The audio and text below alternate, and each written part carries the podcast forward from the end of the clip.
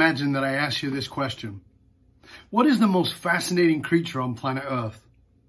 Maybe you'd say it's those creatures that live at the depth of the ocean. Maybe you'd think about the creatures that are so beautiful that crawl around the Amazon floor. But I put it to you that the most fascinating creature on planet Earth is human beings.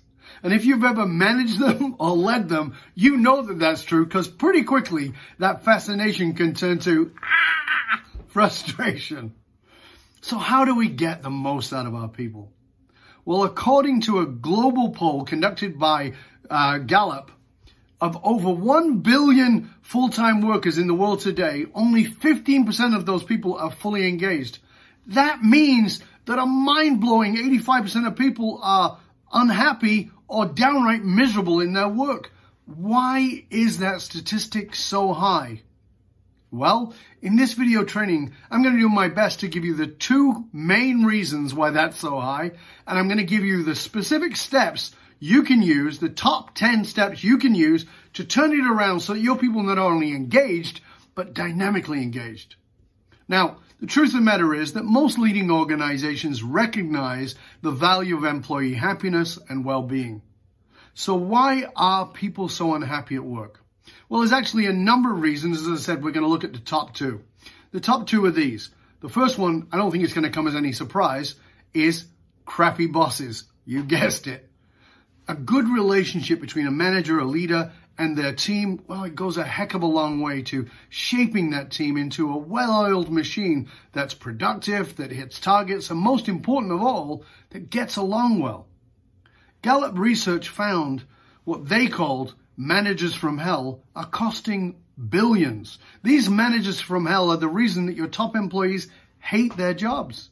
Gallup research showed that these managers are responsible for costing the US economy an estimated, wait for it, 450 to 550 billion dollars annually. Now, the second reason that people dislike their work is their colleagues. Now, while it's true that you're not going to like any everybody or every anybody all the time, sometimes it's just people you're never going to get along with. But if you don't like the people you work with, then you likely won't enjoy the time you're spending at work and you won't want to be there. So I want to dive into the top 10 ways that you can get the absolute most out of your people. And as you can probably guess, it's going to address those top two reasons that people are not happy in their work. So the first one, the number one reason and the number one way you can get your people fully engaged and get the most out of them is simple. Be a better leader. People don't quit jobs. They quit bosses. The research is in. To borrow a line from Seinfeld, it's not them, it's you. The bottom line is this. Soft skills are the new hard bottom line. So you, in order to be a better leader, have got to practice being brave enough to be honest, to be present, to be open and transparent and vulnerable. These are powerful bonding mechanisms. In fact, the research shows that the more open and vulnerable you are, the more people are connected to you, bonded to you, the more the neurons in the brain, the mirror neurons fire, the deeper that connection is, and the more that people want to give you their very best. The second way to get the best, the most out of your people addresses the second problem, the second reason that people are disengaged, and that is create a culture of community. The research has shown that millennials who are today 40 years old, at the oldest in 2020, want to work with friends. They want to be in a community. They want to understand that. So you've got to create a culture of community where people want to be, where they want to spend their time. They will stay around longer and they'll do more to be part of that. The third way to get the most out of your people, and this is going to surprise you, is be a champion for rebels. I love that. Rebels are the key to your creativity and innovation. If you discourage rebellion, then you're going to crush and squash that, that creativity. You want to bring it up. You want to nurture it. So you've got to be a champion for rebels who are going to look at the problems in a different way. Number four, stay curious. Give your employees a voice and a vote in whatever's going on. What does that mean? It means get personal. Set aside 30 minutes to get to know each one of the members of your team at a very personal level. Don't just ask them about their career goals. We've all done that. That's table stakes. You got to find out what motivates them outside of work. You got to find out what their hobbies are. You got to be willing to ask questions. Things like, what's the greatest lesson you learned from your parents? Or who was your childhood hero and why? Who was your best friend when you were a kid and why? Number five, autonomy. Think about this statement for a minute. I really appreciate how my boss micromanages every aspect of my job.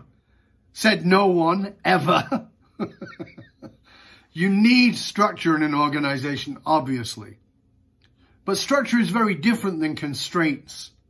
Constraints strip away autonomy. Structure doesn't. Structure is what I lean on to give me the strength to move forward. Constraints are like a prison. So this, of course, works hand in hand with championing rebels. You want to give people the structure, but not the constraints. Number six, mastery. Now, mastery is so vitally important because it's a human need. But I want to put it to you in a context of which you can understand it, and that's this. Don't expect people to learn at the speed you do. In fact, what we know is that today's uh, workforce learn way faster than, than the previous generations. Research back in the 90s into how fast can somebody learn to be a fighter pilot was two and a half years. Two and a half years in the 1990s. By the early 2000s, that had sped up to a couple of months. Today, it's a few weeks. People learn faster than ever. We want mastery. Now, a lot of leaders will complain that people want to grow through things faster. They want to climb the corporate ladder faster. No, they want mastery. And they don't want you to restrict how they get to it. They're willing to go away and learn if you will create the environment for them to have mastery. Number seven. This is a great one. Again, it's a human need. And that is significance. You have got to applaud. You've got to recognize. You've got to validate your people. A study conducted at Princeton demonstrated that money doesn't contribute to overall happiness and motivation once we reach a certain level. That level is about $75,000 US. That's when it just drains out. People stop being motivated. They stop being really happy. So you've got to train your people to celebrate their own success and celebrate the success of the people around them. You've got to find a way to validate, recognize, and and applaud the people around you in the way they want. If you've ever been in a primary relationship, there's a pretty good chance at some point in time you were in love with somebody who you maybe had a way of letting them know you were in love with them and they turned to you and said, I don't feel very loved. Maybe you said, I love you all the time. And they turned to you one day and said, I don't feel very loved. And you were like confused. The problem was you were giving them the significance in the way you might have wanted it, but not in the way that they might have wanted it. It's exactly the same with your employees. You've got to give them the significance, the applause and the recognition and the validation in the way that they want it. Number eight, create an entrepreneurial environment. We're surrounded by entrepreneurs. Every ad eh, across social media is about being an entrepreneur. And people still want to work in jobs. They want that security, of course, but they love the idea of being an entrepreneur. So create an entrepreneurial environment. That means a place where they can be entrepreneurial inside of your organization. Many of the very successful organizations create things that called skunk works, where everybody or a small group of people will go away and work on a project and come up with something. You can do that in all kinds of ways. And one of the things around that is this. I want to encourage you to get your people ready to leave. You go, what? I'm supposed to be getting the best out of my people and I'm training them to leave? Yeah. You see, here's the thing. When I entered the workforce, I was asked, what do you want to do as a career? And that was a 20 to 40 year question. For millennials, who I said are 40 years old today, a career is four years four years. That is 10 times faster. So you want to keep them for a career if you possibly can because the average millennial's work uh, lifespan is only 1.2 years in a job.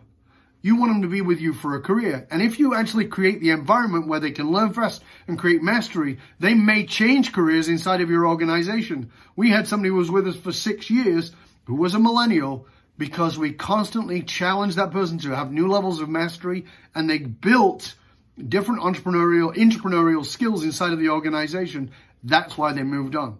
So you've got to give that person the room to grow. And by the way, one of the reasons, one of the other things that you can do is one of the ways you can get the most out of people is discover if they're the wrong person for what it is you need. Sometimes the, the way to get the most out of somebody is to let that person go. Number nine, create rotating collaboration pods. Now, this is a bit more into what I was saying a few minutes ago. Collaboration pods are where you take six or eight people out of silos, out of the different departments. So we know that in organizations, often marketing doesn't talk to sales, sales doesn't talk to accounting, you know, or whatever it is. We want to break that open. So what you need to do is create these collaboration pods. This is a powerful way to get people engaged and it's a powerful way to get the most out of them. So you create these pods of six or eight people from different departments and you give them a challenge to work with. They can work with it on their own time. They can work with it in special chunks of time inside of the office hours or whatever it is. But they're going to work on a particular challenge or a question. By doing this, you break down silos, you bring people together, you create a community culture, and you bring up that innovation again. So create rotating collaborative pods. Number 10, focus on their why. Find out what gets your people out of bed in the morning. You may think you know, like it's money, but it's not. You've got to be willing to find out what gets your people out of bed in the morning. For some people, it's their family. For some people, it's their kids. For some people, it's the opportunity to create.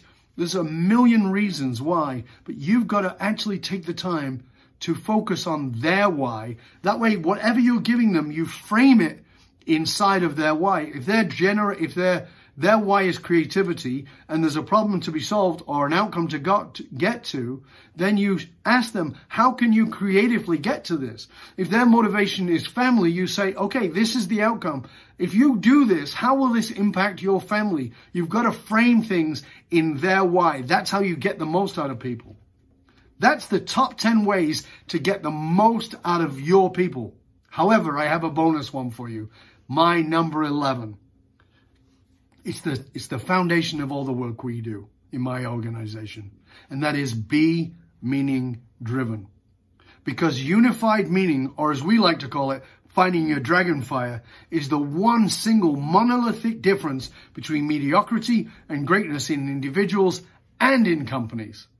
So I trust that you found this valuable. And if you would like to know more about what it is that we offer, there is a ton of resources throughout the site, dovbaron.com. However, if you're genuinely committed to knocking out that number one, which is how to be a better leader of yourself, of others, of your family, of your community, then we've got a ton of resources for you. And what's more is on a regular basis, I offer two hour live video trainings that you can register for right here. Somewhere on here anyway. You look around, you'll find it. Okay? Till next time. This is Dov Baron saying, stay curious, my friend. Stay curious about how you can get the most out of your people by keeping them fully engaged and being a better leader.